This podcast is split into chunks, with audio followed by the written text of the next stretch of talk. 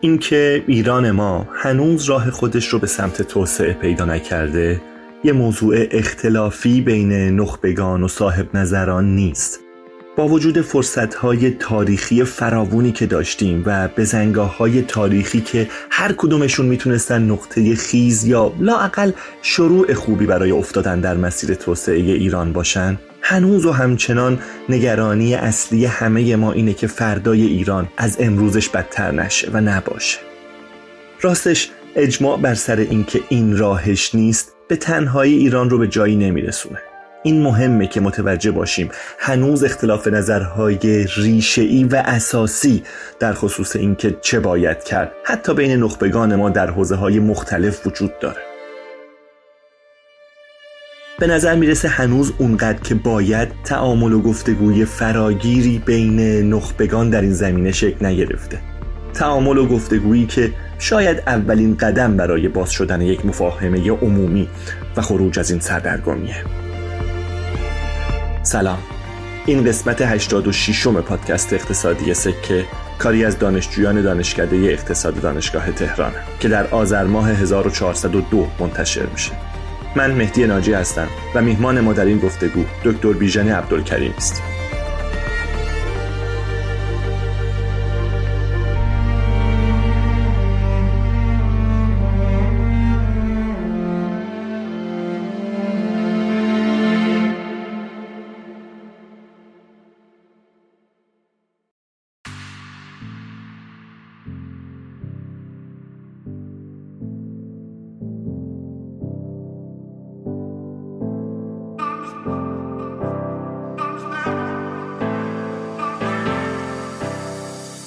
کارگزاری آگاه یکی از قدیمی ترین و بزرگترین کارگزاری های کشور حامی این قسمت پادکست سکه است. کارگزاری آگاه علاوه بر ارائه خدمات معاملاتی در بازار بورس در حوزه مدیریت دارایی و صندوق های سرمایه گذاری هم فعالیت می‌کنه. صندوق درآمد ثابت یاقوت یکی از پرطرفدارترین صندوق های این کارگزاریه. سرمایه گذاری در صندوق یاقوت با سود مؤثر سالانه 27.5 درصد یک جایگزین مطمئن و کم ریسک برای سپرده بانکیه در ضمن این صندوق نقد شوندگی بالایی داره و به راحتی می‌تونید واحدهای صندوق رو خرید و فروش کنید. برای آشنایی بیشتر با صندوق یاقوت و سرمایه گذاری در این صندوق روی لینک موجود در کپشن کلیک کنید.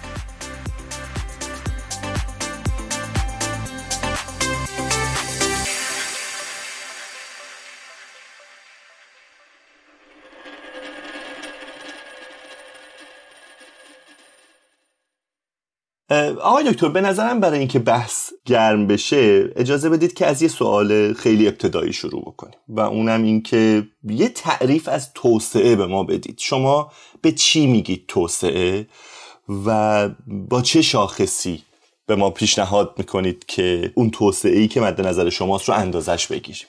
اون که ما به منزله توسعه می‌شناسیم حاصل یک رویداد عظیم تاریخی است که در جوامع غربی روی داده. یعنی اگر این تحولات در غرب روی نداده بود ما مفاهیمی مثل توسعه توسعه یافتگی توسعه نیافتگی رو نداشتیم. مفهوم توسعه حاصل مقایسه وضعیت خودمون با جوامع مدرن جدید غربیه. و حالا این به رویداد تاریخی که در قبل روی داده و به دنبالش مفاهیمی مثل توسعه و توسعه یافتگی شکل گرفته. حالا ما به دنبال استانداردسازی هستیم. ما به دنبال به صلاح این هستیم که شاخصه های این رویداد رو تبیین بکنیم و با این شاخصه ها با این شاخصه ها می‌خوایم تبیین بکنیم که چرا بین ما و جوامع غربی فاصله وجود داره. ولی توجه داشته باشیم. آنچه که به منظره توسعه می‌شناسیم یعنی آنچه که در جوامع غربی روی داد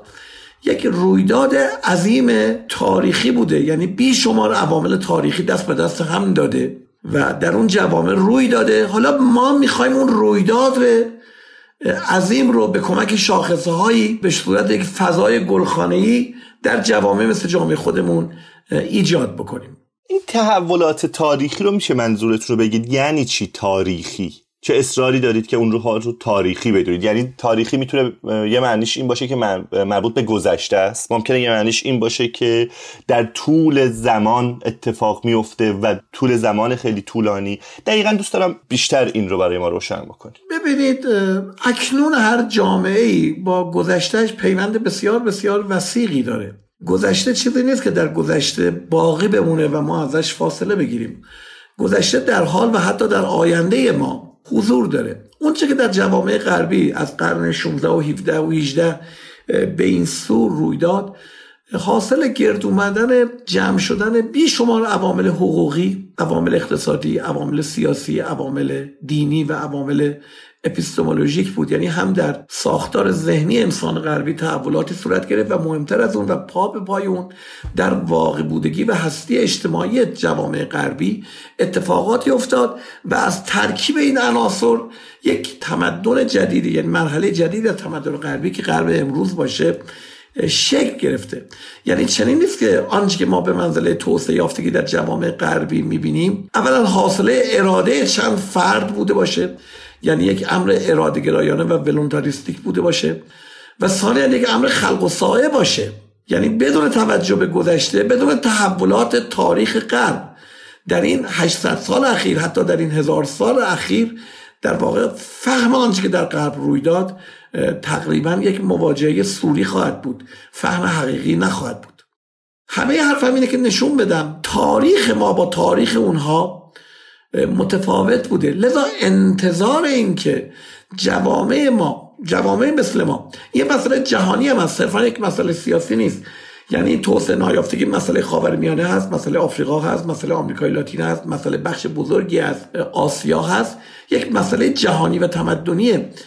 چون این بخش از بخش بزرگی از جهان تاریخی متفاوت از تاریخ اروپا و آمریکا داشته لذا انتظار این که اون میوه هایی که در اونجا نتیجه داده در این زمینم روی بده تا حدودی انتظاییه. وقتی میگم تاریخی یعنی انزمامی اندیشیدن.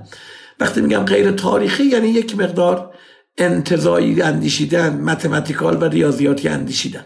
آیا منظور شما اینه که از اون مسیر نمیشه آموخت؟ یا حالا یه کمی سوالم رو منطقی تر بکنم.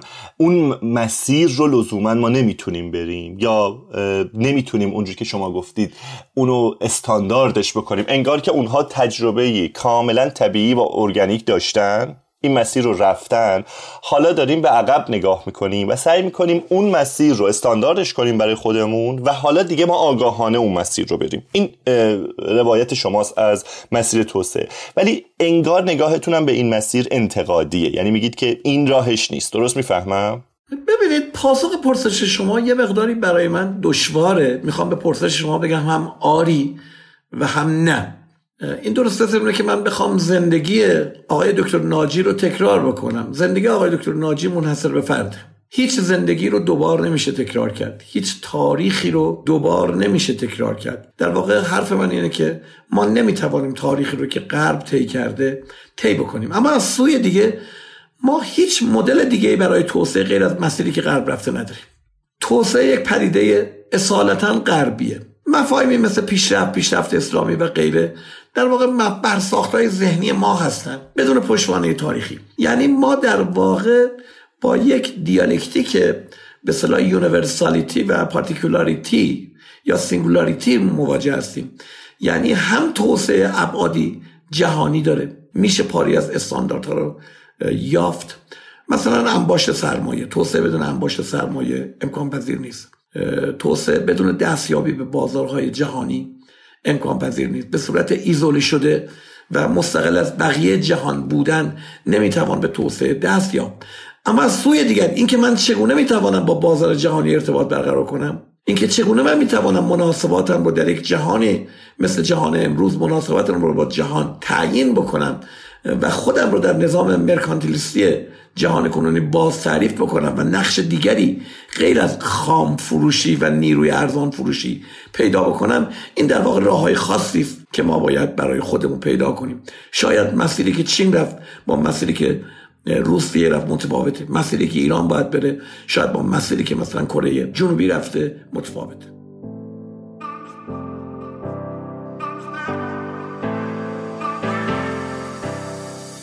جریان هوا جریان زندگیه.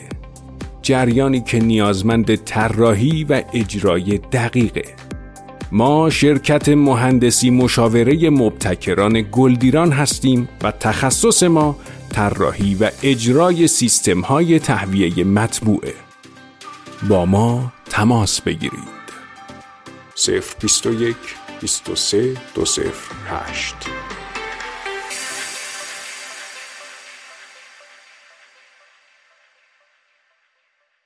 پس شما فهم متفاوت یا تعریف متفاوت از توسعه یا الگوهای متفاوت از توسعه رو بهش اعتقاد ندارید ظاهرا و فقط بگید که توسعه همون مدل یعنی هیچ هیچ مشترک لفظی در مورد توسعه وجود نداره. توسعه چیزی که قابل تحققه و میبایست بهش رسید و شاید حتی مطلوب هم بدونیدش یک چیزه. فقط دارید انظار می‌دید و تأکید می‌کنید که مسیرهای رسیدن بهش متفاوته. درست می‌فهمم؟ من دارم میگم توسعه پدیده اصالتا غربی ما الگوی دیگری رو الگوی دیگری رو در واقع نمی‌توانیم تصور بکنیم اما راه رسیدن به آنچه که غرب تجربه کرده و ما باید متناسب با شرایط تاریخی خودمون در واقع این مسیر رو طی بکنیم. اینجاست که باید ما نیازمند خداگاهی تاریخی هستیم که بر اساس پتانسیل و شرایط تاریخی خودمون در واقع این مسیر رو طی کنیم. فرض بکنید ما به عنوان کشور خاورمیانه ای نظام سلطه جهانی به هیچ وجه به ما اجازه نمیده. ما بتوانیم در بازار جهانی در واقع نقشی ایفا بکنیم غیر از خام فروشی خب یه مسئله خاصی است. غرب با این مسئله مواجه نبود. امروز ما با این مسئله مواجهیم. ما باید در واقع با این مسئله مطابق با شرایط تاریخی خودمون مطابق با موقعیت ژئوپلیتیکی خودمون با این مسئله برخورد بکنیم.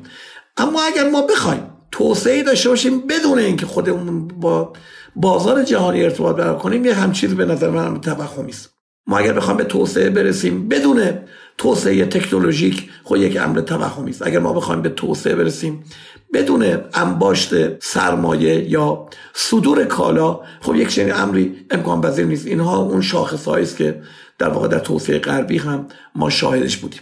شما توسعه رو اصالتا غربی می‌دونید. این آیا معنیش اینه که برای شرق نمیشه توسعه تصور کرد یا اینکه شرق هم باید همون مسیر غرب رو بره؟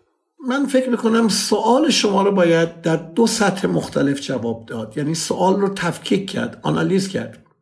یه موقع بحث متافیزیکی می‌کنیم.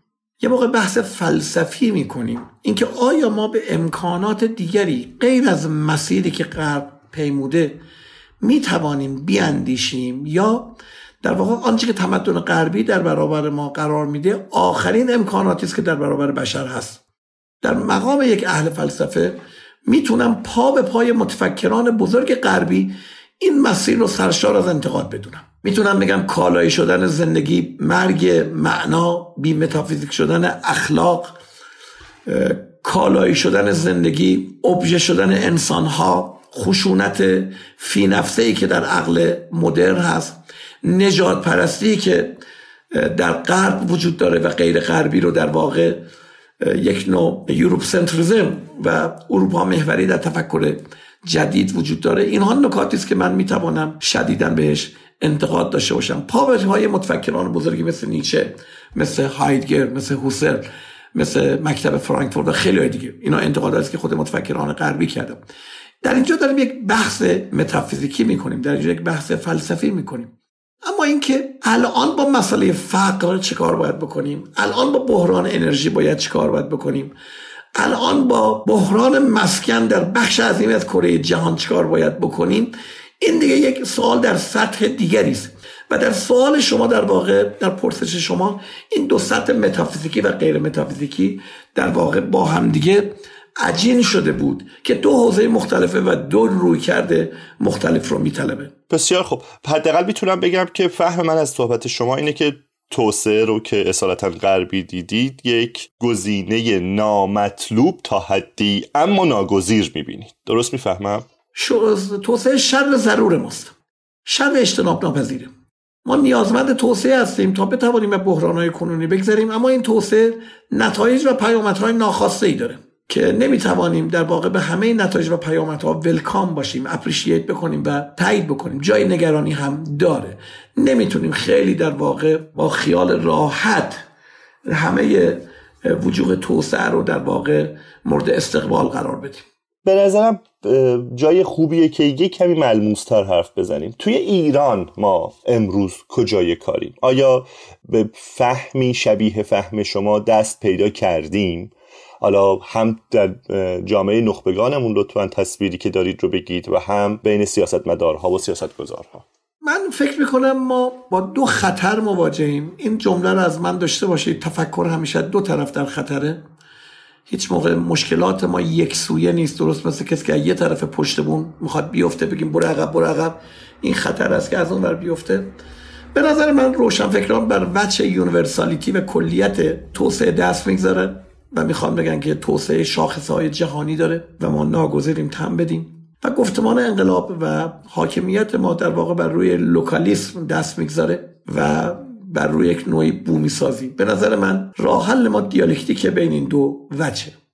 تکیه یک جانبه یعنی تکیه بر شاخص های جهانی توسعه. بدون توجه به موقعیت های خاص تاریخی خود ما جواب نخواهد داد. به همین دلیل خیلی روشن فکران ما در واقع جامعه از انقلاب در حاشیه رونده شدن و نامید میشن نامیدی اونها رو در بر می‌گیره چون وقتی وارد جامعه میشن با موانع خیلی سترگی موانع سترگ تاریخی مواجه میشن که اونها در مواجهش فرو میریزن نامید میشن کشور رو ترک می‌کنن مهاجرت می‌کنن.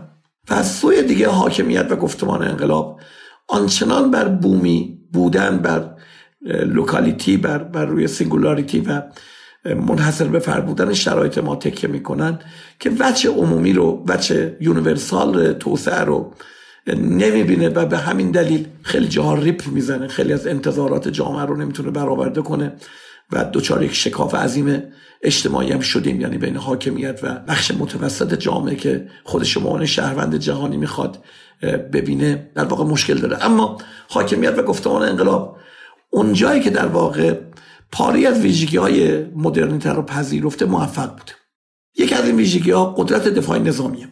در دوران مدرن ما هیچ دولت توسعه یافته رو نمی‌شناسیم که نتونه از خودش دفاع بکنه. و گفتمان انقلاب حاکمیت ما به این وجه توجه کرده.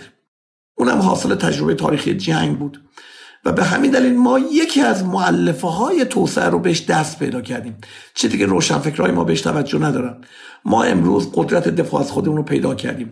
این چیزی است که خیلی مهمه و روشنفکران ما به سهولت اون رو نادیده می‌گیرن یا حتی قربانی می‌کنن یا در زمین نظام سلطه جهانی بازی می‌کنن متاسفانه. و حاکمیت در این سمت حق داره که بر روی دستاوردش دفاع بکنه و بخواد با چنگ و دندون ازش دفاع بکنه منتها حاکمیت و گفتمان انقلاب ما با دریابه که قدرت دفاعی از مرزهای کشور فقط یکی از معلفه های جوامع مدرنه. اما بخش دو دومی سوشال سرویسز خدمات اجتماعی دادن ایجاد رفاه کردن.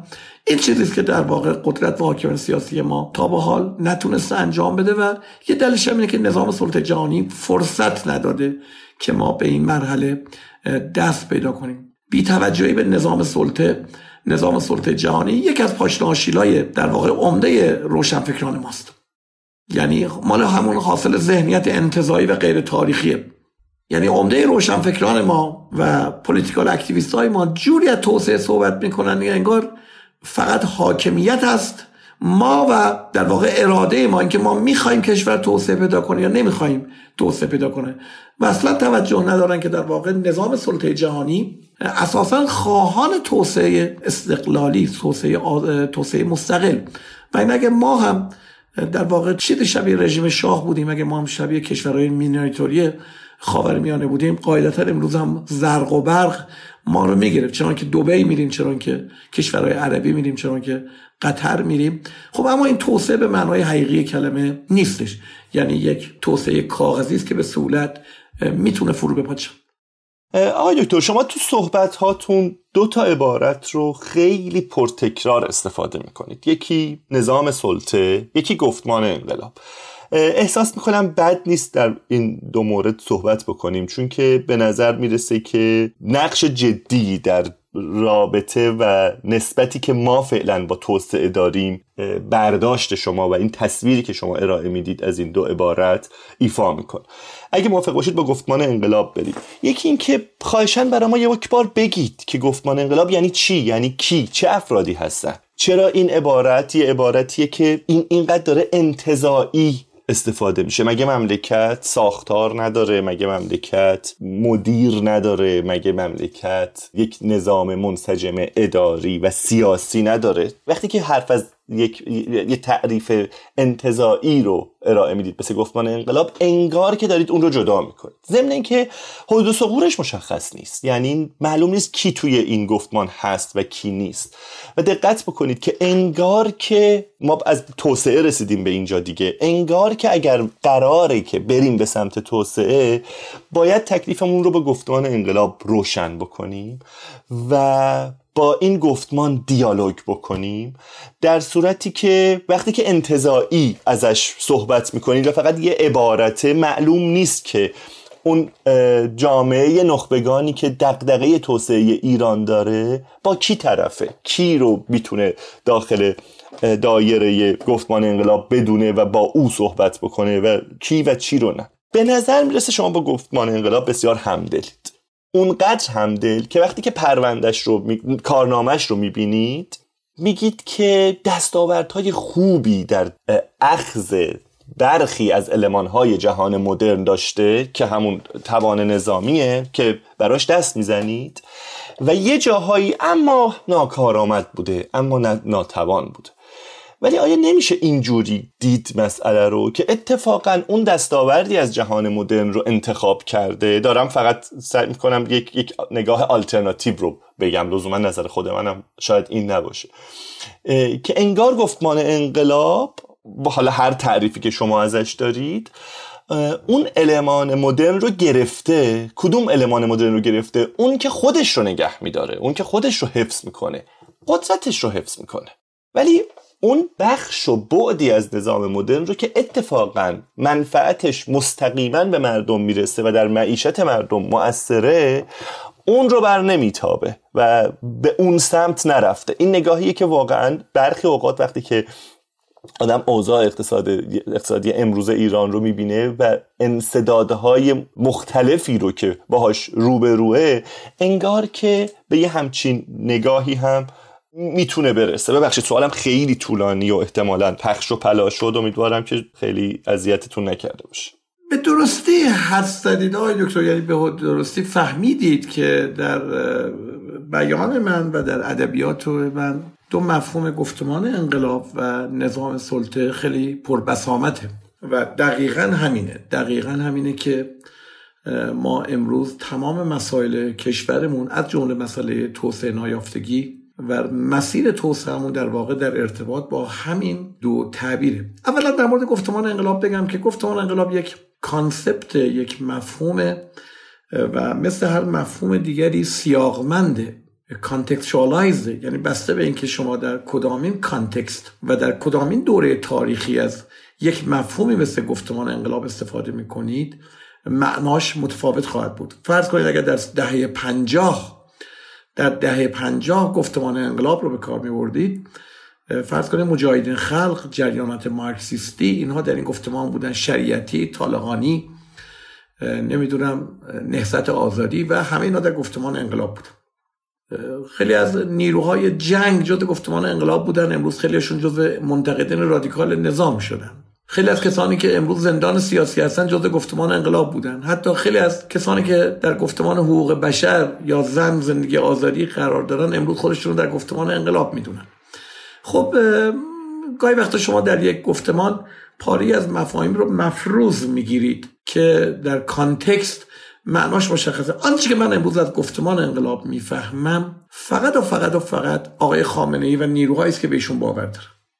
یعنی کاملا معناش برای من مشخصه. من نمی‌خوام از نیروهای انقلابی قبل از انقلاب صحبت کنم. نمی‌خوام از نیروهایی صحبت کنم که امروز به براندازی جمهوری اسلامی یعنی در context من امروز نماینده گفتمان انقلاب. خود آقای خامنه‌ای و کسی هم به قد و قواره ایشون ما متاسفانه نداریم. این در واقع آقای خامنه‌ای با نیروهای خودشون دارن از گفتمانی دفاع می‌کنن که من دیگه به تعبیر گفتمان انقلاب رو که به کار می‌برن به عنوان یک نشانه است که در مورد این جریان صحبت بکنم. مفهوم نظام سلطه حالا قرار بعدا بهش بپردازیم یا نه نمی‌دونم. به حال فکر می‌کنم مهمترین مسئله توسعه نایافتگی ما اینه که نظام جهانی نظام جهانی غرب و با سرکردگی و هژمونی آمریکا. آیا اجازه خواهد داد که ما مناسبات جهانی رو در واقع به نحو دیگری متناسب با منافع ملی خودمون تعریف بکنیم. متاسفانه یک نوع پوپولیسم یک نوع پوپولیسم اکثر قریب به اتفاق شپ روشنفکران ما جوانان ما رو در بر گرفته. من متاسفانه از زبان اساتید دانشگاه شنیدم که آمریکا فرشته نجات. و انشالله آمریکا بیاد ما دست این آخوندا نجات بده. ببینید بسیار بسیار کودکانه است. درست همون اندازه که یک فرد سنتی معتقده که حکومت ما به دست آقای امام زمان می‌رسه. یعنی یک امر تاریخی رو با یک استوره پیوند میده و ما معتقدیم این مواجه عقلانی نیست منطقی نیست. به همون اندازه و شاید بدتر از اون اینکه ما غرب رو فرشته نجات بدونیم اینا این در واقع گفتمانی است که حاصل برساخت ای امپراتوری های دروغی است که بسیار از جوانان ما بسیار از بچه های ما بسیاری از political activist های ما در واقع اسیر شده یعنی آن یکی از ویژگی های جامعه ما احساسات گراییه و ما برای توسعه نیازمند عقلانیتیم. ببینید یکی فرموده گفتمان انقلاب یعنی در یک فضای انتزاعی صحبت می‌کنید. من اشاره کردم شما از من می‌پرسید مگه مملکت ساختار نداره؟ مگه مدیر نداره؟ ببینید تمام درد ما اینه که ما جامعه توسعه نایافته هستیم. این به این معنا که ما هنوز به ساختارهای توسعه یافته دست پیدا نکردیم.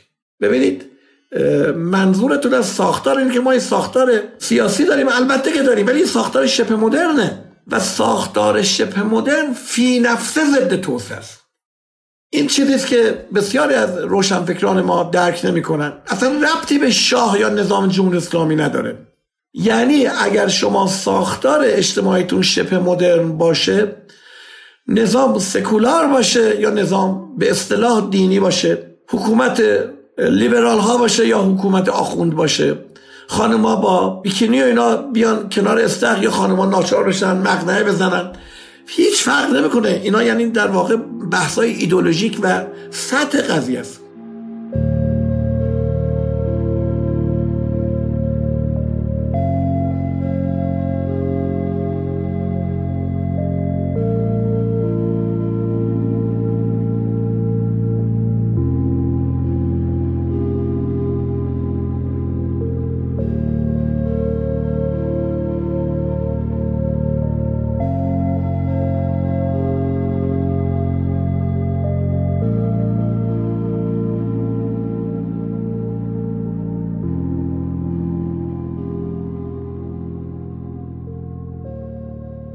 من یه سوال به این اضافه کنم. آیا این که اون فرد اول یا اون نهاد اصلی توسعه خواه باشد یا نباشد هم فرقی نمی‌کنه؟ باز این ساختارها ضد توسعه خواهند بود. ببینید یکی از انتقادات من به نخبگان جامعه در زمان قبل از انقلاب و بعد از انقلاب اینه که نگاهشون توسعه محور نبود نگاهشون سیاسی بود. در قبل از انقلاب درست در روزگاری که ما باید مناسباتمون رو با به صلاح نظام جهانی تنظیم می‌کردیم گفتیم شاه باید بره. و زمانی هم که شاه گفت که من حرف شما رو شنیدم هیچ عاقلی در میان ما نبود که بگه بابا الان ما نظام سیاسی رو به هم نزنیم. اگر ما نظام سیاسی رو به هم نمی‌زدیم در واقع جنگ هشت ساله هم نداشتیم. سی هزار شهید رو نداشتیم. نابودی بخش وسیع کشور رو نداشتیم. اما اجماع نخبگانی جامعه ما اجماع روشنفکرانی ما حول مسئله انقلاب و جابجایی قدرت بود. انتقاد دیگه من روشنفکران اینه که اونها نفهمیدن که ساختار سیاسی رو شالوده بنیادی تری استواره و همه این نگاه ها معطوف بود که عکس شاه رو برداریم عکس خمینی رو بگذاریم. بیان که ساختارهای زیرین تغییر کنه. حالا وقتی روشنفکر ما وقتی دانشگاهی ما اینو نفهمیده ما از یک انقلاب تودهی از یک انقلاب تودهی یک انقلاب مردمی که از کوچه و بازار و روستاها برخواستن چطور انتظار داریم اینها درک ساختار داشته باشن؟ یعنی درک ساختار یک آگاهی نخبگانی است که من روشنفکر باید به ساختار سیاسی و نیروهای انقلابی تزریق می‌کردم. متاسفانه نه روحانیون ما نه رهبران گفتمان انقلاب و نه بچه های جبه و جنگ اینها درک ساختاری نداشتن. و هنوزم ندارن. و اگر اینها درک ساختاری پیدا کنن در واقع می‌توانند به مسیر توسعه کشور بسیار کمک کنم فکر می‌کنم حدود و سقور این گفتمانم من تا حدودی روشن کردم. اینکه حقیقتا همین جوره من معتقدم که توسعه کشور از طریق گفتمان انقلاب میگذره. بعضیا با من بحث کمی می‌کنن. مگه این گفتمان انقلاب چند نفرن؟ اصلا بحث کمی نیست. ببینید گفتمان انقلاب ما نیروهایی که جمع شدن حول تفکر شیعی با من بحث اعتقادی هم نکنید بحث تئولوژیک نکنید شما اقتصاد دانید.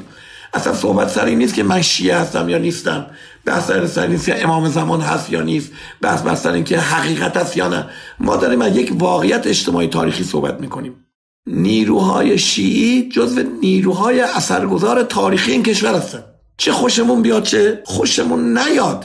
و اینها ممکنه به لازم گفتمان انقلاب ممکنه بخش عظیمی از جامعه عصبیه بخش از جا اکثر جامعه به خصوص طبقه متوسط به بالا نسبت گفتمان انقلاب قهر خشم و کینه داره نفرت داره. اما توجه داشته گفتمان انقلاب هر چقدر اندک باشن اینها مثل فرمان یک تریلی میمونن. یک تریلی چند هزار کیلوه. فرمان نیم کیلو نیست اما نقش اثرگذاری داره. امروز گفتمان انقلاب ساختار سیاسی کشور دستشه نیروهای اطلاعاتی دستشه قدرت نظامی کشور دستشه و البته ایدولوژی داره رهبر داره سازماندهی داره قهرمان داره اسطوره داره سلیمانی داره و خیلی چیزای دیگه داره. اگر نیروهای کشور من حقیقتا مسئله توسعه مسئله اصلیشونه. مفاهیمی مثل آزادی زن زندگی اینها ببینید اینا به نظر من در واقع آدامسه اینا در واقع تغذیه این کشور نیست. اینها ارزای خشم و کینه و احساسات نسبت به وضعیت کنونی است درست همون کن که زمان شاه ما خشم و کینه داشتیم گفتیم شاه بره هر کسی بیاد بهتر از اینه. و بعدا دیدیم که در واقع ما از چاله در آمدیم به چاه افتادیم. امروز هم بخش از نیروهای سیاسی اجتماعی ما دارن دوباره این خطا رو می‌کنن. آیا من دارم توجیهگر بعض موجود هستم؟ نه. من دارم میگم مسئله اصلی جامعه نخبگانی ما اینه که نمی‌دونیم مسائل کشور رو چگونه پرابلماتایز کنیم. مسئله ما این است که ما مسئله نداریم. مسئله ما شیوه صورتبندی مسائل کشوره. یک بار این خطا رو در زمان شاه کردیم. ما مسئله رو به نحو سیاسی صورت بندی کردیم.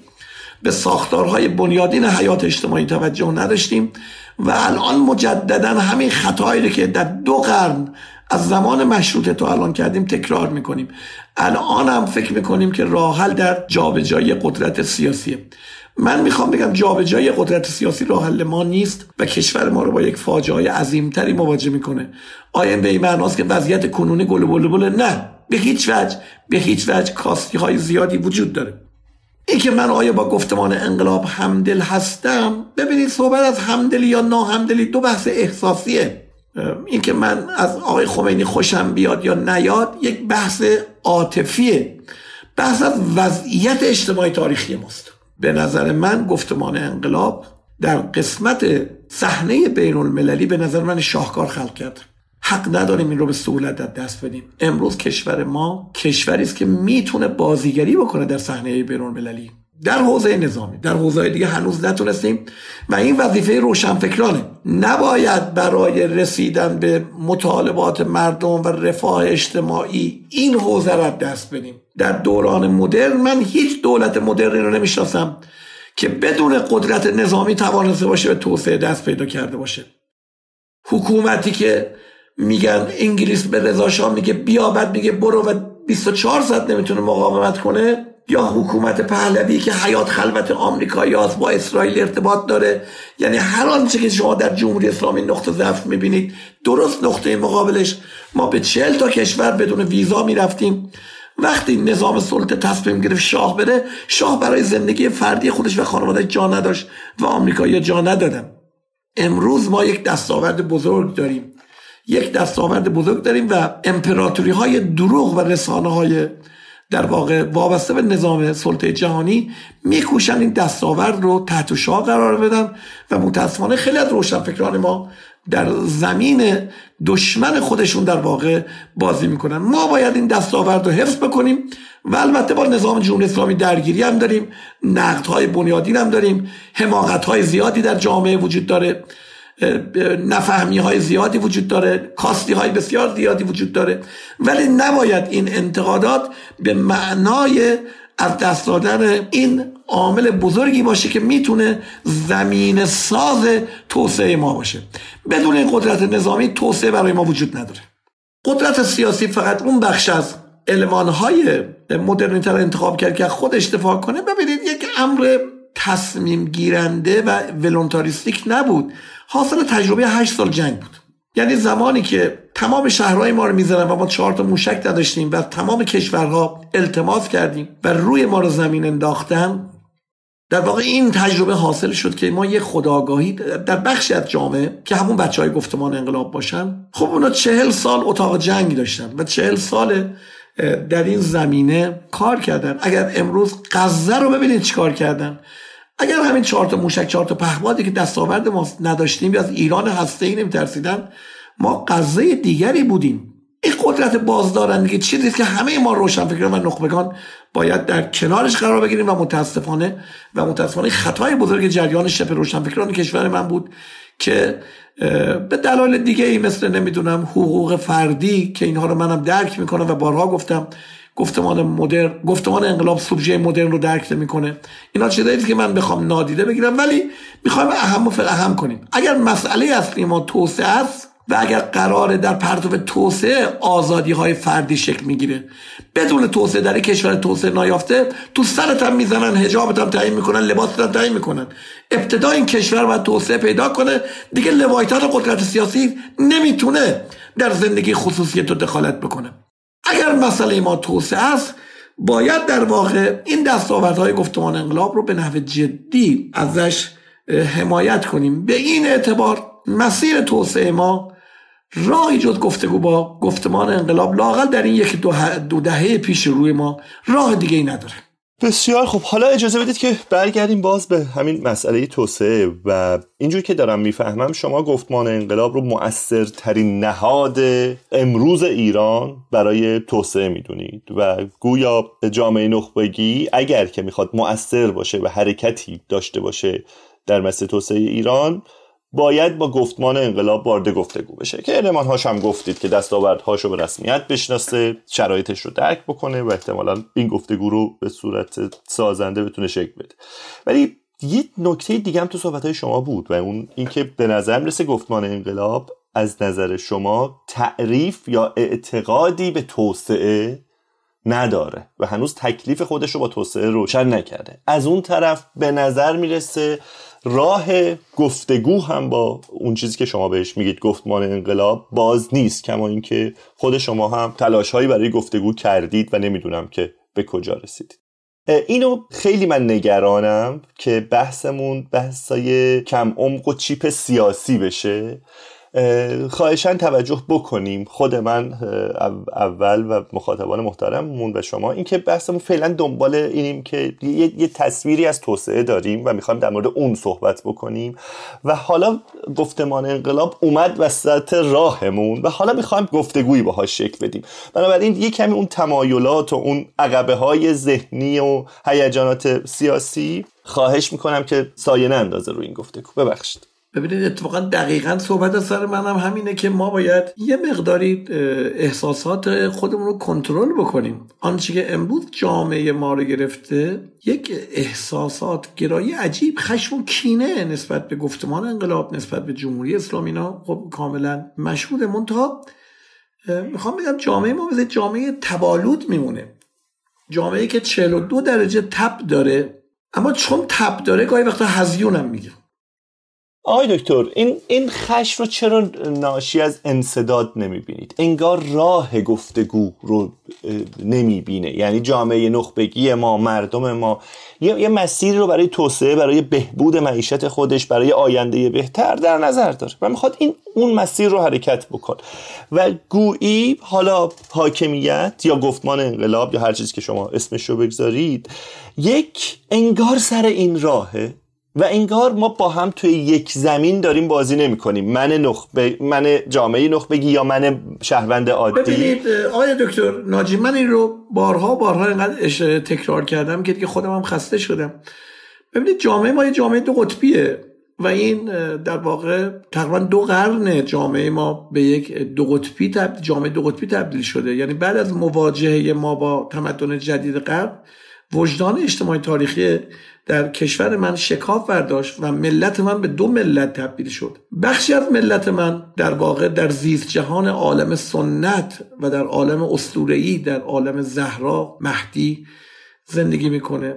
در تعطیلاتش به عتبات عالیات میره با امام رضا زندگی می‌کنه و بخشی از ملت من در زیست جهان مدرن خودش رو تعریف می‌کنه و خودش رو سوژه مدرن می‌فهمه. و تمام جنبش های اجتماعی ما در این دو قرن به خاطر شکاف اجتماعی در واقع از بین رفت و به نتیجه از این انقلاب مشروطه شکست خود چون مشروط خواهان در برابر مشروع خواهان قرار گرفتن. نهضت ملی شکست خود چرا؟ چون مصدق در برابر کاشانی قرار گرفت. شاه و رضا شاه برنامه های توسعهشون شکست خورد چرا؟ چون فقط بخش مدرن جامعه رو دید و در واقع بخش سنتی جامعه رو خس و خاشاک حساب کرد. بخش سنتی هم با برنامه توسعه شاه و پهلوی اول دوم همسون نشد چوب لای چرخ و سرنگونش کرد و من بارها گفتم جمهوری اسلامی خطا رو تکرار کرد. ولی این بار در واقع سنتی ها رو شهروند اصلی دید و در واقع محصه ها رو ندید و سوبژه مدرن رو ندید و اساسا درک از سوبژه مدرن نداره و دوباره همون شکاف هست و امروز شکاف به اوج رسیده. ببینید حرف من اینه که روشنفکران ما در جهت پر کردن شکاف حرکت نکردن. ما یک ماشینی هستیم که دو تا موتور داریم. یک موتور می‌خواد ما رو به سمت شرق بکشونه یک موتور می‌خواد به سمت غرب شرق و غرب سیاسی من یکی به سمت راست که به سمت بله، بله. چپ. ماشین موتور توسعه جامعه ما هنگ کرده. روشنفکر ما دو قرن در حاشیه تعارض دولت ملت حرکت می‌کنه. یعنی هرچی این شکاف بیشتر شه هرچی انگشت اتهام بیشتر به حاکمیت بگیم بگیم دزدای بیشتر رو نگاه کنید. این کسافت های آشغال رو نگاه کنید. ببینید چه پولایی می‌گیرن چه حقوقایی می‌گیرن. نمیگم اینا حرفای نادرستی است میگم اینا مسائل اصلی ما نیست.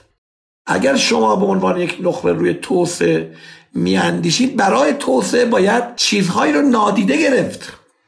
اگر شما در یک بیابانی گیر کردید ماشین گیر کرده بنزینم ندارید چهار تا لنده اونجاست شما نیاز به اون لنده هور داری که این چرخهای ماشین رو از گل در بیاری. حالا نمیگه چرا عرق خورده چرا بوی دهنش مثلا بوی عرق میده چرا مثلا مثل بابا شملاس چرا قمه می‌زنه. اینا مسائل فردیه فعلا مسئله شما اگر توسعه است به این نیروی تاریخی نیازمندی.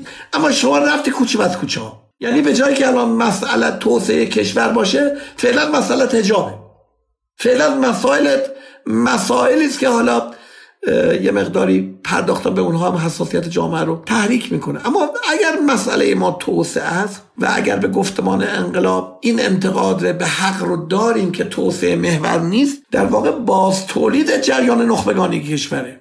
ما اگر نماینده مجلس که انتظار نداریم مسئله کشور بفهمه. یک نیروی نظامی سیاسی کشوری بروکراتیکی انتظار نداریم. مسئله توسر اما من از آقای دکتر ناجی انتظار دارم.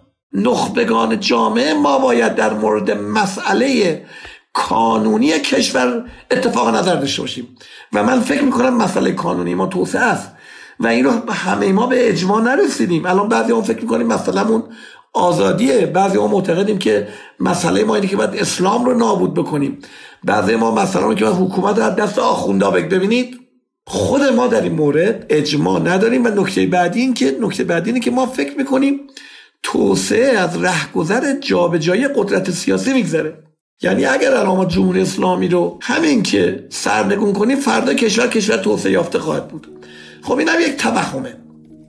من حرفم اینه که دو قرن روشنفکران ما به تحریک جامعه می‌پردازن. اما باید به تحرک جامعه و قدرتمندتر شدن جامعه بیاندیشیم. این چیزیست که کمتر بهش میاندیشیم.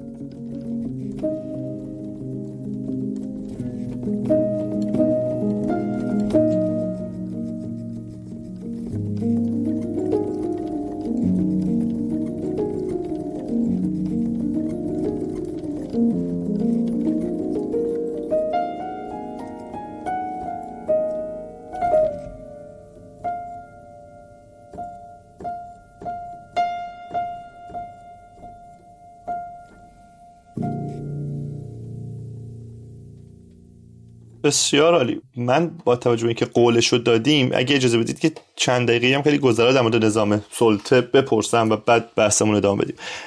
یه عبارت دیگه ای که خیلی پربس آمده در صحبت شما نظام سلطه است ولی مواجهتون باهاش برام یه کمی عجیبه. به خاطر اینکه نظام سلطه هم یه جوره حالا صرف نظر از اینکه نگاه مخاطب شما به نظام سلطه چیه و چقدر با شما همراهه؟ ولی اگه بخواد صد درصد با شما همراه باشه می‌تونه بپرسه که اون هم یه لنده هوره سر گردنه ببینیدش. و این نظام سلطه فقط برای ایران نیست برای همه اگر که با اون تصویر شما کاملا همراه باشیم برای کشورهای دیگه هم هست. او هم انگار باید باهاش یه تعاملی داشت. او هم انگار باید باهاش یه رفت و برگشتی داشت و راه توسعه رو تو دل این جاده پرسنگلاخ و تو دل این کوه ساخت و در آورد. ولی انگار ما نشستیم یک جا و هر موقع که حرف از ناکارآمدی میشه هر وقت عدم پیشرفت میشه هر موقع حرف از درجا زدن میشه یه کار بیشتر بلد نیستیم و اونم فوش شدن به نظام سلطه است. در صورتی که به نظرم عرصه جهانی هم بالاخره یه بازیه یه قاعده بازیه. یکی ممکنه قدرتش بیشتر باشه یکی ممکنه قدرتش کمتر باشه و ضعیف و قوی دارن با هم بازی می‌کنن امتیاز می‌گیرن و ما رسما عقب افتادیم در این تعامل در این مسیر توسعه. به نظرم یک کار دیگه هم که بد نیست بکنیم اینه که توجه داشته باشیم که اجازه ندیم همه قصه در یک نگاه حالا به تعبیر خود شما کودکانه از نظام سلطه خلاصه بشه که انگار که یک لولوی سر خرمن است که وایستاده که ما پیشرفت نکنیم و هر چی ما پیشرفت نکردیم و هر چی قدم بر نداشتیم. در مسیر توسعه اتفاقا به خاطر اینه که اونها حواسمون رو پرت کردن اونها نگذاشتن اونها اجازه ندادن در که همزمان با ما کشورهای دیگه دارن توسعه پیدا می‌کنن و اون نظام سلطه برای اونها هم هست. و مثالمون رو نبریم برای چهار تا کشور حوزه خلیج فارس که فقط زرق و برق نه توسعه های واقعی داره اتفاق پیدا می‌کنه در همین جامعه ای که نظام سلطه ترش حضور داره. ببینید آقای دکتر ناجی دو تا نکته رو از هم تمیز بدیم. یک آیا ما با یک نظام جهانی که هژمونی داره سرکردگی داره کت خدا داره و سلسله مراتب قدرت هست مواجه هستیم یا نه؟ این یک مسئله است. آیا مناسباتی که در جهان هست ما در یک جهان حبسی هستیم؟ یعنی مناسبات بر اساس عنصر قدرت تعیین میشه یا نه؟ ما در یک جهان گل و بلبلی هستیم که کانادا دوست ماست آمریکا دوست ماست انگلیس دوست ماست. اینها خواهان حقوق بشر هستند اینها خواهان کرامت انسانی ایران هستند یا خاور میانه یا افغانستانی ها یا عراقی ها و اینها محمد قذافی رو سرنگون کردن و برای لیبی آزادی بردن صدام رو از بین بردن و برای عراقی ها آزادی بردن یا نه؟ وقتی صدام رفت اولین کاری که آمریکایی کردن زیر ساختار رو زدن. برای اینکه نفت عراق رو ببرن و هنوز کردن پول نفت عراقی ها رو نمیدن. با سوریه چیکار کردن؟ یا الان جنایتی که در غزه می‌بینیم آمریکا پاشده اومده اینجا چه غلطی بکنه که بیاد تمام قد از سگ هاری به نام اسرائیل که کنترل قرار نگهبانی روند انتقال انرژی به جهان قرار رو کنترل بکنه و نظارت بکنه رو حمایت بکنه و حتی تهدیدم می‌کنه همه کشورهای دیگر رو و تمام قد از اسرائیل حمایت کنه ببینید این سرشت این جهان رو بشناسیم که آمریکا دوست ما نیست. کشورهای غربی دوست ما نیستن اونا برای منافع خودشون می‌دونن و ما باید کلاه خودمون صفر بشناسیم. این یه مناسبات حالا در این ساختار ما نباید دچار توهم بشیم. ما باید به اندازه بیلمون آب ورداریم. باید به اندازه قدرتمون یه موقع دچار توهم نشیم. و بازی رو به بازی این بحث بحث شما بحث درستی است. منتها بحث من پاسخ به پرسش اوله که ما در یک جهان هاپسی زندگی می‌کنیم این رو توجه داشته باشید. این توهم است که فکر کنیم که انگلستان با بی بی سیش داره از منافع ملی ملت ما دفاع می‌کنه. تو جسارتا این صحبتی که شما دارید می‌کنید خیلی بی ربطه به سوال من ها چرا؟ من گفت من گفتم اصلا من می‌خوام تو زمین شما بازی کنم. باشه همه حرفایی که شما می‌زنید من گفتم این رو بپذیرید. همین مرحله بعدش اینه که حالا در یک چنین جهانی من چگونه مناسباتم رو تعریف بکنم که بتونم در جهت منافع ملی حرکت کنم؟ این سخنم درسته. این سخنم درسته که ما نباید همه بی ارزگی ها و ناکارآمدی های در واقع جامعه رو یا حکومت رو یا گفتمان انقلاب رو بگردن یک لولویی به نام این این حرف حرف درستی است. اما اما ببینید دو نکته رو در اینجا من بگم. اولا اگه بخوام سلسله اهم و فل اهم بکنیم اهم و فل اهم بکنیم مثلا همین بحث تحریم ها در توسعه ما و در به صورت کار انداختن نظام همین نظام صنعتی نیمه کاره ما چقدر نقش داشته چقدر در بیکار شدن چقدر در تورم دو رقمی ما نقش داشته. این رو به رسمیت بشناسیم.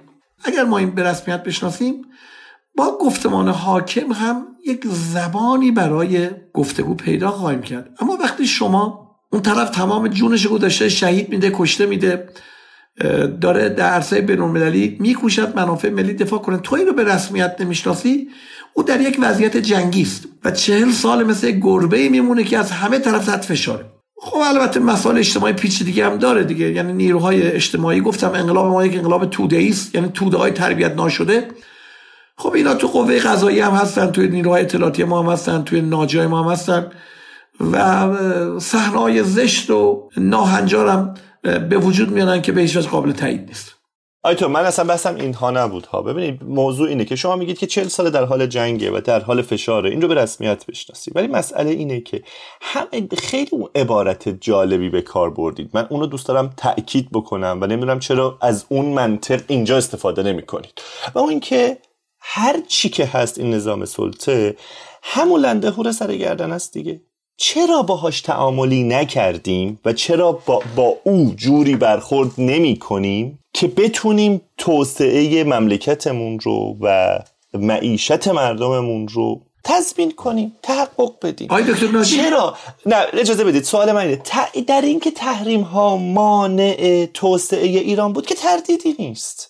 در اینکه تحریم ها پدر ما رو در آورده پدر اقتصاد این مملکت و معیشت مردم رو در آورده که تردیدی نیست. سوال اینجاست که آیا تحریم ها قابل اجتناب بود یا نه؟ و دقت بکنید. این اصلا به من نگاه ارزشی به مسئله ندارم ها که ایران خوبه غرب بده غرب خوبه ایران بده ها. تو این دستبندی های کودکانه قرار نگیریم. اون چیزی که شما بهش میگید نظام سلطه. مخاطب شما چه بپذیره؟ چه نپذیره؟ اجازه بدید این رو قبول کنیم که یه واقعیته. تعامل ما با اون واقعیت می‌تونه وضعیت ما رو تعیین بکنه. اگه یه نفر یه جاهایی با همون منطقی که شما گفتید بگه آقا این لندهور سر گردن است و اگه حالا پا بذارم رو دومش زندگی 80 میلیون آدم رو گروگان این سرکشی می‌کنه. خب همون اقلانیتی که شما ازش حرف می‌زنید اقتضا می‌کنه که نکنم این کار رو. و اینکه چهل سال چهل سال هفتاد هشتاد میلیون زندگی رو گره بزنم به این دعوا به این جنگ این دیگه واقعا قابل دفاع نیست و انتظار نمیشه داشت که ببین چهل سال در حال جنگه چهل سال داره شهید میده چهل سال درسته شهید داده همه اینها رو باید قدر دونست. قبول؟ ولی آیا می‌شد شهید نده؟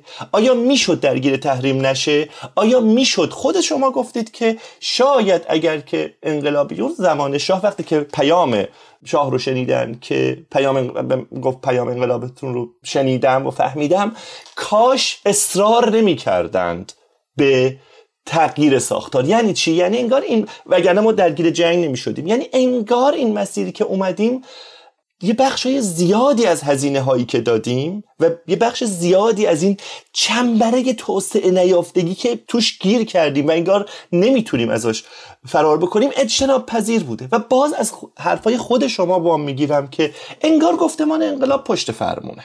و این گفتمان انقلاب رو نمیشه نقدش نکرد. این گفتمان انقلاب رو نمیشه ازش بازخواست نکرد که آیا نمی‌شد مسیری رو پیش بری که به توسعه نزدیکتر باشه. آیا نمی‌شد مسیری رو پیش بری که این تریدی چند ده تونی که داری با خودت می‌کشی فقط با یه فرمون ما رو با سرعت به سمت دره پیش نبره؟ ببخشید من یه مرتبه وارد صحبت شد ببینید من سه تا پاسخ می‌خوام به شما بدم. پاسخ اول اینه که شما در مورد کشور ایران دارید صحبت می‌کنید. یک ملت بزرگ تاریخی.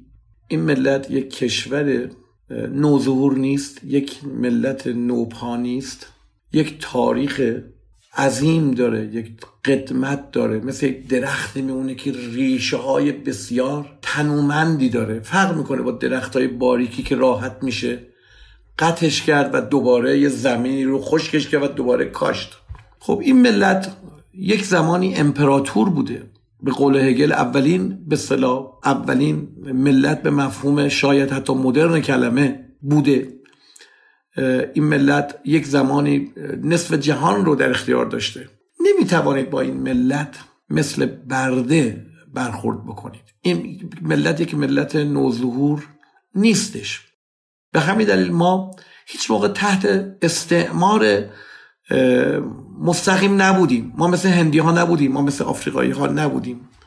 لذا ما یک نمی‌خوام بگم ما ایرانی ها با تمام تاریخ بشر متفاوتیم. نه ولی به حال می‌خوام بگم ولی آقای دکتر دارید میگید نه ببینید. یعنی دقیقا داره اتفاق میفت یعنی با, با این حرف من رو با این حرف من رو آچمز می‌کنید که من استفاده نکنم ببینید آقای دکتر من سوال شما رو جواب بدم در مورد می‌خوام بگم حالا این ملت در یک دوره تاریخی روشنفکران و نخبگانش به درستی یا به غلط اجماع کردن که انقلاب می‌خوان این انقلاب امر روانشناختی هم نبود که مثلا چند نفر دور هم جمع شدن یا مثلا اگه شریعتی نبود انقلاب نمی‌شد. حاصل کودتای 28 مرداد سرکوب سال 42 نمی‌دونم سرکوب انقلاب مشروطه و شکستش و ظهور استبداد. یک کینه تاریخی وجود داشت. به همین دلیل به قدمت و فرهنگ ایرانی اشاره کردم این در یک اجماع نخبگانی به درستی یا به غلط. من دارم توصیف پدیدار شناسانه تاریخمون رو می‌کنم. ارزش گذاری مرحله بده حالا این ملت انقلاب کرده قطار انقلاب در یک شیب 80 درجه با سرعت 100 تا داره میره. شما بگی ترمز کن. شما بگی ترمز کن. ببینید این انقلاب یک عقبه داشته. یعنی یک انقلابی با یک ادعاهایی صورت گرفته. به این سهولت هم نیست که دکمه on و off داشته باشه. on off. آقا از امروز تصمیم می‌گیریم که با آمریکایی کنار بیایم. یعنی می‌خوام توجه داشته باشید. قطار انقلابی که در شیب 90 درجه داره میره اینطوری نیست که مثلا دو نفر مثلا رهبر انقلاب تصمیم بگیره کار تمومه. مضاف بر این که مضاف بر این که فرمایش شما دو تا نمونه نقض دارم من. دو تا تجربه شکست خورده. نظام پهلوی هم رضاشاه لندهوری به نام انگلستان رو به رسمیت شناخت و گفت من که زورم به این لندهور نمی‌رسه باهاش کنار میام. کوشید یه مقدارم ایران رو به صلاح مدرنایز کرد دیگه به کمک در واقع راهی که انگلیس ها جلوش گذاشتن. محمد رضا شاه هم کاملا گفتم ما حیات خلوت آمریکایی ها بودیم با جیمی کارتر ویسکی هم زدیم نمی‌دونم. آمریکایی ها اینجا مسترشراش ردیف بودن آبادان محل خوشگذرونی اینها بود. ما همه جوره با اینا بودیم. اما اونجایی که شاه یک قدم خواست در جهت منافع ملی ما ورداره قدم ورداره یک قدم که گفت که چرا من باید نفت رو هفت دلار بفروشم تبدیل به پتروشیمی می‌کنم هزار دلار میفروشم گفتن آقا بفرمایید. در دوران بعد از انقلابم علا رقم فشایی که با آقای روحانی میدن در زمان دولت آقای روحانی ما رفتیم با آمریکایی دست دادیم. آقای دکتر ببخشید در مورد روایت قبلی تو من این نکته بگم یه کمی یعنی می‌خوام بگم ما رفتیم ما رفتیم با آمریکایی گفتیم می‌خوایم کنار بیایم. اما آمریکا در واقع گرفت چیکار کرد؟ به جایی که دست به ما بده پاش رو جلوی ما دراز کرد. و گفت که من برجام رو یعنی در واقع پاره می‌کنم. آقای خامنه‌ای هم در برابرش گفت که تو اگه پاره بکنی من آتیش می‌زنم. راه دیگه براش نمونده بود. راه دیگه براش نمونده بود. درست مثل بحث سیاسی نمی‌خوام بکنم. حماس رو متهم می‌کنن. خشونت حماس حاصل به زبان خشونتی است که اسرائیل به حماس تحمیل کرد. این که امروز ما مواضع انقلابی داریم چیزی نیست که برخواسته از نوعی بیماری روانی یا لجبازی شخصیتی باشه. حاصل شرایطی است که اون لندهور داره به ما تحمیل می‌کنه. و ما در واقع فکر می‌کنم من فکر می‌کنم راهی که ما آمدیم علا رقم نقطه ضعف های داخلی به نظر من در عرصه بین المللی گفتمان انقلاب یک شاهکار خلق کرده. یعنی استقلالی که به دست آوردیم رو به قدرت نظام اگر رو ما نگه داریم می توانیم مشکلات توسعه رو در آینده حل کنیم. اما اگر این رو از دست بدیم هیچ راهی برای توسعه ما وجود نداره. یعنی با دست دراز کردن و خواهش کردن و التماس کردن از غربی ها در واقع ما به توسعه دست پیدا نخواهیم کرد.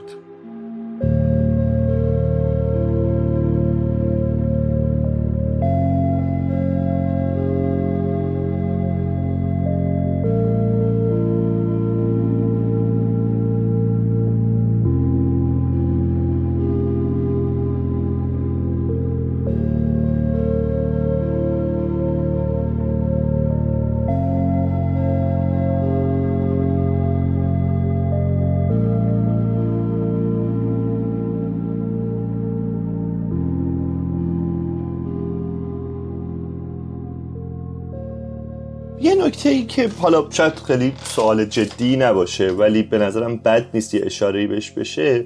اینه که شما توی شروع بحث به خوبی و به درستی توجه دادید مخاطب رو و بنده رو به این که موضوع توسعه موضوع پیچیده و زو ابعادیه. مسئله یه خطی نیست. ولی بعضی وقتها توی این مسیر و خیلی من با شما همراه و همدلم و احساس می‌کنم خیلی مهمه که به این توجه بکنیم و موضوعات پیچیده رو یک روایت ساده انگارانه یه خطی ازش نداشته باشیم. ولی گاهن یه همچین روایات ساده انگارانه یه خطی از دکتر عبدالکریمی میشنویم. مثل چیزی که در مورد شاه گفتید. یه جایی تو صحبت شما به خوبی این اشاره میشه که اون انقلاب حاصل یک تحول عمیق تاریخی بوده. کار یک نفر نبوده کار یه شریعتی یا یک خمینی نبوده. ولی از یه جای دیگه یه روایت یه خطی می‌دید که آره شاه می‌خواست بره به سمت توسعه می‌خواست خام فروشی نکنه بهش گفتن بفرمایید. می‌خوام بگم که یه کمی گاهی اوقات باید مراقب هممون مراقب باشیم که بعضی وقتا این نسخه های ساده انگارانه ممکنه آسیب بزنه به, تصویر و تحلیلی که داریم از واقعیت ارائه میدیم.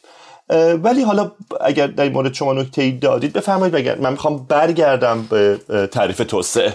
شما هر جمله ای که میگید بی شما ابعاد دیگر ناچار قربانی بکنید دیگه. بی شما درست همین الان شما تمام بحثای من رو تقلیل دادید به یک جمله که من گفتم شاه مثلا خواسته توسعه توسعه پیدا کنه آمریکایی‌ها ببینید حرف اینه که در دیالوگ شما نکته ای رو مطرح کردید. شاید بهتر بود ما با این لندهور کنار بیایم. من خواستم مثالی بزنم که ما در زمان شاه خواستیم کنار بیایم اما جواب نگرفتیم. البته آقای دکتر من من صحبتم تعامل بود نه کنار اومدن ببین خب. یعنی تعامل یه کمی فرق می‌کنه. آقای دکتر ناجی به عنوان یک به اصطلاح دانش آموخته اقتصاد شما باید بدونید. یعنی این نکته است که جای خالیش در ذهن خیلی از روشنفکران و اقتصاددانان ما خالیه. تعامل بدون قدرت امکان پذیر نیست. کاملا موافق در یه شرکتی که شما 99 درصد سرمایه داری من یک درصد نمی‌تونه رأی من با رأی شما برابر باشه. و احتمالا اون 99 درصد شما حق من رو هم ضایع خواهد کرد. من به میزانی که قدرت دارم می‌توانم ببینید من یه نمونه بگم. من دو سالی در آفریقا بودم بچه های سفارت ما. کلی تلاش کردن تا یه قرارداد ساخت به دکل های برقی رو ما اونجا قراردادش رو بستیم. بعد دو سال سه سال. دبیر دوم سفارت فرانسه دبیر دومش سفیر ما رو به شام دعوت کرد. یعنی حتی رعایت مراتب نکردن. سفیرشون سفیر ما رو دعوت نکرد. دبیر اولم نه دبیر دوم.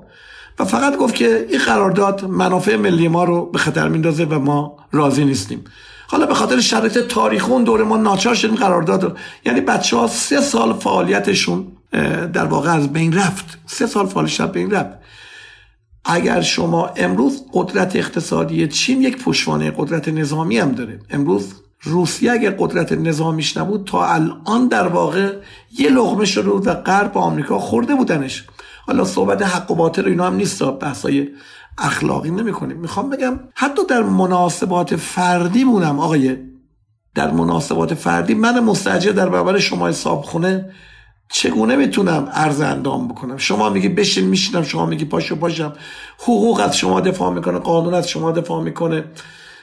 مگر که من منفجر شم؟ یعنی با کله بیام تو صورت شما دیگه. یعنی مناسبات مدنی مناسبات جهانی خیلی خشنه. قرارداد اسلو سی ساله که به اسرائیل میگه آقا شهرک سازی نکن. تمام سازمان ملل دارن میگن آتش بس.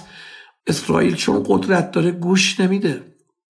آیدتور من سوالم خیلی سریحه و خیلی ساده. آیا توی این شرایط ما این امکان رو داشتیم که با همه این واقعیت های بیرونی که شما تصویر می‌کنید و با فرض اینکه کاملا با شما همراه باشیم از در واقع در این تصویر و در این روایت از واقعیت های بیرونی که به توسعه یا حداقل به یه بخشیش دست پیدا بکنیم. و آیا اصلا ایران رو بذاریم کنار. این واقعیت های بیرونی اینجوری که شما دارید میگید فقط برای ایران که نیست که برای همه کشورها هست. آیا کشورهای دیگه این کار رو کردن یا نه؟ این سوال اول و سوال دوم این که گیر ما چیه؟ یعنی حالا فقط که نمی‌خوام در گذشته صحبت بکنیم که یه کمی دیگه طالب خاطر که به اواخر به آخر بحثمون هم داریم نزدیک میشیم یه کمی نگاه رو به آیندن ببریم که خیلی خوب حالا باید چی کار کرد که اگر میپذیریم که عقب افتاده ایم اگر یه کوهی وسط راهمونه که نمی‌تونیم بگیم که آقا من همینجا وامیستم دیگه تکون نمی‌خورم. تا یه نفر بیاد این کوهو برداره. به قول شما اصلا مناسبات قدرت متوازن نیست. باید یه فکری کرد یا باید کوهو دور زد یا باید تونل زد باید یه فکری برای این کرد و ظاهرا داره این اتفاق میفته. من می‌خوام می‌خوام بگم که مسئله رو صفر و یکی سیاه و سفید نبینیم. یه بازیه و توی این بازی شما باید بتونی حتی اگر بازیگر ضعیفتری هستی و امکانات کمتری داری باید بتونی متناسب با امکاناتت و با استراتژی های درستی که داری تصمیم عاقلانه رو بگیری. و به نظر می‌رسه که مشاهدات تجربی نشون میده که این اتفاق داره میفته برای کشورهای دیگه که از موضوعها و موضعهای مختلف شبیه ما هستن و داره این اتفاق میفته. یه کمی هم دوست دارم شما این منظر رو برای ما در واقع بیشتر تصویر کنید. ببینید حقیقتا یه دکمه آن آف برای توسعه کشور وجود نداره. یعنی چنین نیست که ما خیلی خیلی پیچیده است به قول شما که گفتید خطی نیست. من می‌تونم بگم که چه راههایی رو ما رو به توسعه نخواهد رسوند. من معتقدم که انقلاب سیاسی سم برای کشور ما. یک بار با انقلاب سال 57 ما با شرایط چل ساله مواجه بودیم. تو می‌تونم خواهش کنم ایجابی صحبت بکنیم این مقدمه رو میگم این مقدمه رو میگم. این مقدمه رو دارم میگم که به همون اندازه که انقلاب سیاسی برای این کشور سمه انقلاب ساختاری. مراد هم ساختار سیاسی نیست که جمهوری اسلامی انقلاب در نحوه واقع بودگی اجتماعی تاریخی ما. اینکه ما بتوانیم از یک دولت شبه مدرن به طور اساسی رهایی پیدا کنیم. اینکه ما بتوانیم نقش خودمون رو در مناسبات جهانی تغییر بدیم. به نظر من امروز ما دیگه یک کشور ضعیف به لازم نظامی در گذشته نیستیم. ما قدرت بازیگری پیدا کردیم. من فکر می‌کنم اگر نخبگان ما خارج از فضاهای پوپولیستی و خارج از فضاهایی که رسانه های در واقع امپراتوری های دروغ برای ما می‌سازن ما یک مقدار به وحدت ملی بیاندیشیم به گفتمان وفاق بیاندیشیم. ما نخبگان من با قدرت سیاسی کاری ندارم. ما نخبگان اگر بتوانیم یک اجماعی درباره اینکه توسعه مسئله کانونی ماست دست پیدا کنیم و این رو بپذیریم و این رو بپذیریم که حفظ دستاوردهای نظامی بخشی از مقدمات برای نیل به توسعه است. اگر این اجماع این سوگردانی شکل بگیره یعنی به جایی که ما تمام سرمایه های ذهنی و روحیمون رو صرف تخریب وضعیت موجود بکنیم و در جهت تخریب حاکمیت قدم برداریم نگاهم رو معطوب توسعه بکنیم و در واقع به حاکمیت این دست دوستی رو دراز بکنیم دست دوستی رو دراز بکنیم که ما خواهان توسعه این کشوریم. من فکر می‌کنم که البته عوامل زیادی وجود داره نیروهای فرصت طلبی وجود داره که در این وضعیت کاسبی می‌کنن و می‌خوان نیروهای اصیل و ملی از صحنه کنار زده بشه. عبدالکریمی نباید در دانشگاه باشه. آقای ناجی نباید در دانشگاه باشه. تا یه مشت کتولای احمق در واقع به منافعشون برسن.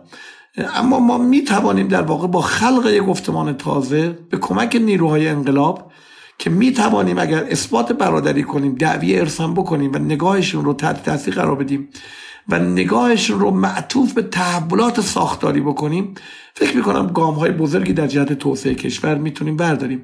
واقعیتش اینه که ما دیگه خیلی وقت نداریم. ما دیگه برای اشتباهات دیگه وقت نداریم. من تو بعضی گفتم گفتم ایران مثل یک دختر 90 سال است که ما تازه در این سن به فکر شوهر دادنش افتادیم. خیلی دیر شده. و ما خطای یک اشتباهی مثل انقلاب اسلامی رو نداریم که یک جابجایی قدرت کنیم. اگر یک چنین خطایی صورت بگیره ما به نحو کامل نابود خواهیم شد. این توصیه همون چیزیه که قبلا هم بهش اشاره کردید. نه در این گفتگو جای دیگه که در واقع شما تحقق توسعه رو ناگزیر از مسیر یک فرماسیون جدید اجتماعی می‌بینید. درست می‌فهمم این رو؟ و منظورتون هم از اجماع نخبگانی همینه دقیقا ما باید در واقع طبقه متوسطمون قدرت پیدا کنه. سفیرا و سفارتخونه ها نمی‌توانند تنظیمگر رابطه ما با بازار جهانی و نظام جهانی باشن ما باید طبقه متوسطمون با تولیدی که می‌کنه با کالایی که وارد ساختار بازار جهانی می‌کنه نمایندگان ما باشن تا بتونن رابطه ما رو با جهان تنظیم بکنن. هر حکومتی بیاد با این چنین ساختار اقتصادی ما نماینده ای در به ساختار جهانی و بازار جهانی نداریم. یک بار یک از رؤسای جمهور آمریکا گفته بود جایی که کوکا کوکاکولا وجود داره ما نیاز به سفیر نداریم.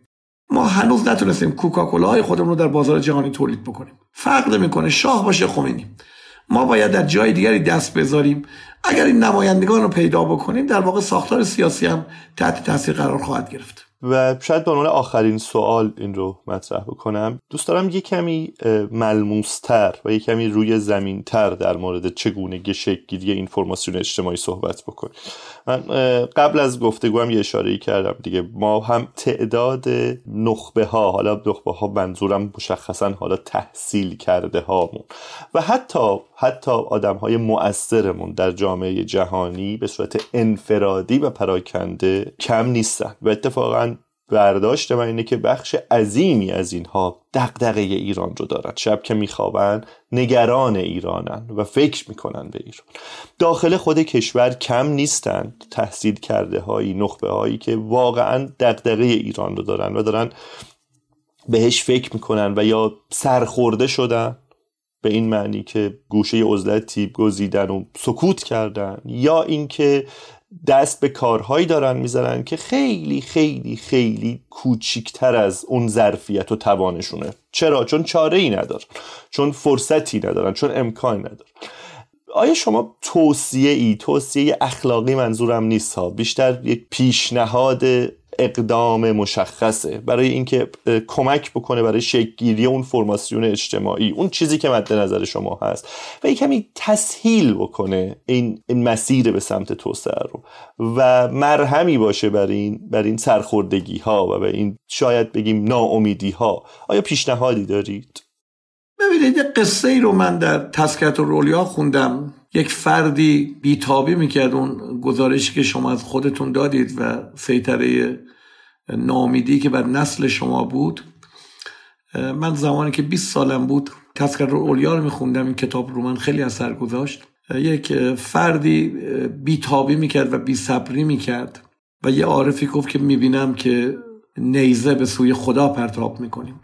گاهی وقتا ما نیزه به سوی هوا پرتاب می‌کنیم. شما وقتی به سوی هوا شمشیر می‌کشی یا نیزه می‌زنید واقعا با چی داری میجنگی؟ نمی‌دونید گاهی وقتا این خشم و عصبیت ما هم ناشی از این است که نمی‌دونیم مشکل کجاست. حقیقتش اینه که ما با یک ساختار بیمار مواجه هستیم و بسیار از زشتی ها پلشتی ها حاصل این ساختار بیماره. نباید انگشت اتهام رو متوجه افراد بکنیم. نمیگم افراد دزد وجود ندارن افراد بیشور وجود ندارن. اما این ساختار بیماره و ما باید یک خداگاهی تاریخی نسبت به وضعیتمون داشته باشیم. من شخصا علا رقم اینکه آسیب های زیادی دیدم محرومیت های زیادی کشیدم و کماکان می‌کشم. اما آنچنان نسبت به این کشور و سرزمینم و فرهنگم و مردم این سرزمین در واقع عشق دارم که زشتی ها پلشتی هایی که از جانب فرزن قدرت سیاسی می‌بینه من رو زود دلازرده نمی‌کنه. من نسبت به سرنوشت این مردم تعهد دارم. لذا باید یک مقداری صبوری کرد. یک مقدار صبوری کرد و هر کس در هر جایی که هست در جهت در واقع توسعه کشور گام هایی رو که لازم می‌بینه ورداره. هرچند به هیچ وجه رد کارپت برای آقای دکتر ناجی نمیندازم. چرا؟ چون اگر بود رد کارپت مینداختن اگر قرار بود برای عبدالکرمی در این کشور هورا میکشیدن یعنی من این کشور توسعه یافته بودم. یعنی من یک نظام علمی در این کشور بود که می‌فهمید که مثلا افرادی مثل عبدالکرمی تو این کشور دارن چیکار می‌کنن. چرا من فریاد می‌زنم؟ چون کشور کشور توسعه نایافته است. من دانشگاه ندارم که من در این کشور به قول یک پیرمرد میگو ما به یک شهرک سینمایی مواجهیم. ما پارلمان نداریم که. سی دو پارلمان داریم. شپ پارلمان داریم. رئیس جمهور نداریم که. سی دو پرزیدنت داریم. ژورنالیست نداریم. سی دو شپ ژورنالیست داریم. حزب نداریم. شپ حزب داریم. پژوهشگاه نداریم. شپ پژوهشگاه داریم. صنعت نداریم. شپ. حالا از یک شهرک سینمایی شما انتظار دارید که مثلا یک نمایی که بانک است می‌خواد کار بانک رو انجام بده. ما یک جامعه شبه مدرنیم. ما یک جامعه شبه مدرنیم. هیچ یک از نهادها نمی‌توانند به نفع اصیل حرکت بکنن. اینکه من صبح تا شب نق کنم. ببین بانکامون کار نمی‌کنه. صنعتمون درست نیست. آموزش پرورشمون درست نیست. دانشگاهمون درست نیست. معلومه که در دانشگاه ما دانشگاه من نمی‌فهمه که کی داره کار می‌کنه کی کار نمی‌کنه. معلومه که در این دانشگاه باید بگن عبدالکریم تو اخراج. ولی من در واقع این اخراج ها این ناملایمتی ها نباید در من اثرگذار باشه و من وظیفه دارم در مقام یک معلم در مقام یک کارآفرین در مقام یک نخبه کار خودم رو انجام بدم. هرچند ممکنه ناملایمتی های زیادی هم ببینم. این توصیه توصیه اخلاقی بود و ارزشمند. ولی یک اقدام عملی چی؟ برای شکلگیری یعنی برای تسهیل اون فرماسیون اجتماعی. باشه من سعی می‌کنم ناامید نشم سعی می‌کنم که منتظر منتظر کارپت نباشم. ولی چه میشه کرد؟ نکتهتون درسته. اول اون فرماسیون اجتماعی که در غرب شکل گرفت در 800 سال شکل گرفت. اینجا به این صورت انجام نمیشه. ولی خداگاهی می‌تونه. خداگاهی می‌تونه. من فکر می‌کنم که ما باید با نیروهای انقلاب به اون کسانی که فرمان رو دارن وارد گفتگوشیم برای که گفتگو وارد این گفتگو شیم باید یه قدرت اجتماعی داشته باشیم. و این قدرت اجتماعی را طریق در واقع اجماع نخبگانی می‌تونیم شکل بدیم. اگر ما خودمون آقای ناجی ما نخبگان. ببخشید میگم ما نخبگانی که غیر متواضعانه شد. نمی‌تونستم واژه دیگه بکارم. اگر ما نخبگان دانشگاهیان روشنفکران بتوانیم به اجماع برسیم قدرت سیاسی نخواهد توانست در برابر ما مقاومت کنه. اما این اجماع امروز در میان خود ما هم وجود نداره و گاهی وقتا ایده که ما میگیم آیدیا این ایره. و حاکمیت و نیروهای انقلاب با ما یعنی اون می‌بینه اون می‌بینه که در تمام اطراف این کشور پایگاه های نظامیه و روشنفکر ما اینو نمی‌بینه. اگر ما این رو ببینیم و نشون بدیم که ما در واقع دشمن نیستیم و ما به این سرزمین وفاداریم این فرمان انقلاب رو ما تحت تاثیر قرار خواهیم داد. در اون صورت می‌تونیم نتایج معجزه‌آسایی رو هم در روند توسعه کشور ببینیم. بسیار عالی. خیلی ممنون که در این گفتگو شرکت کردید.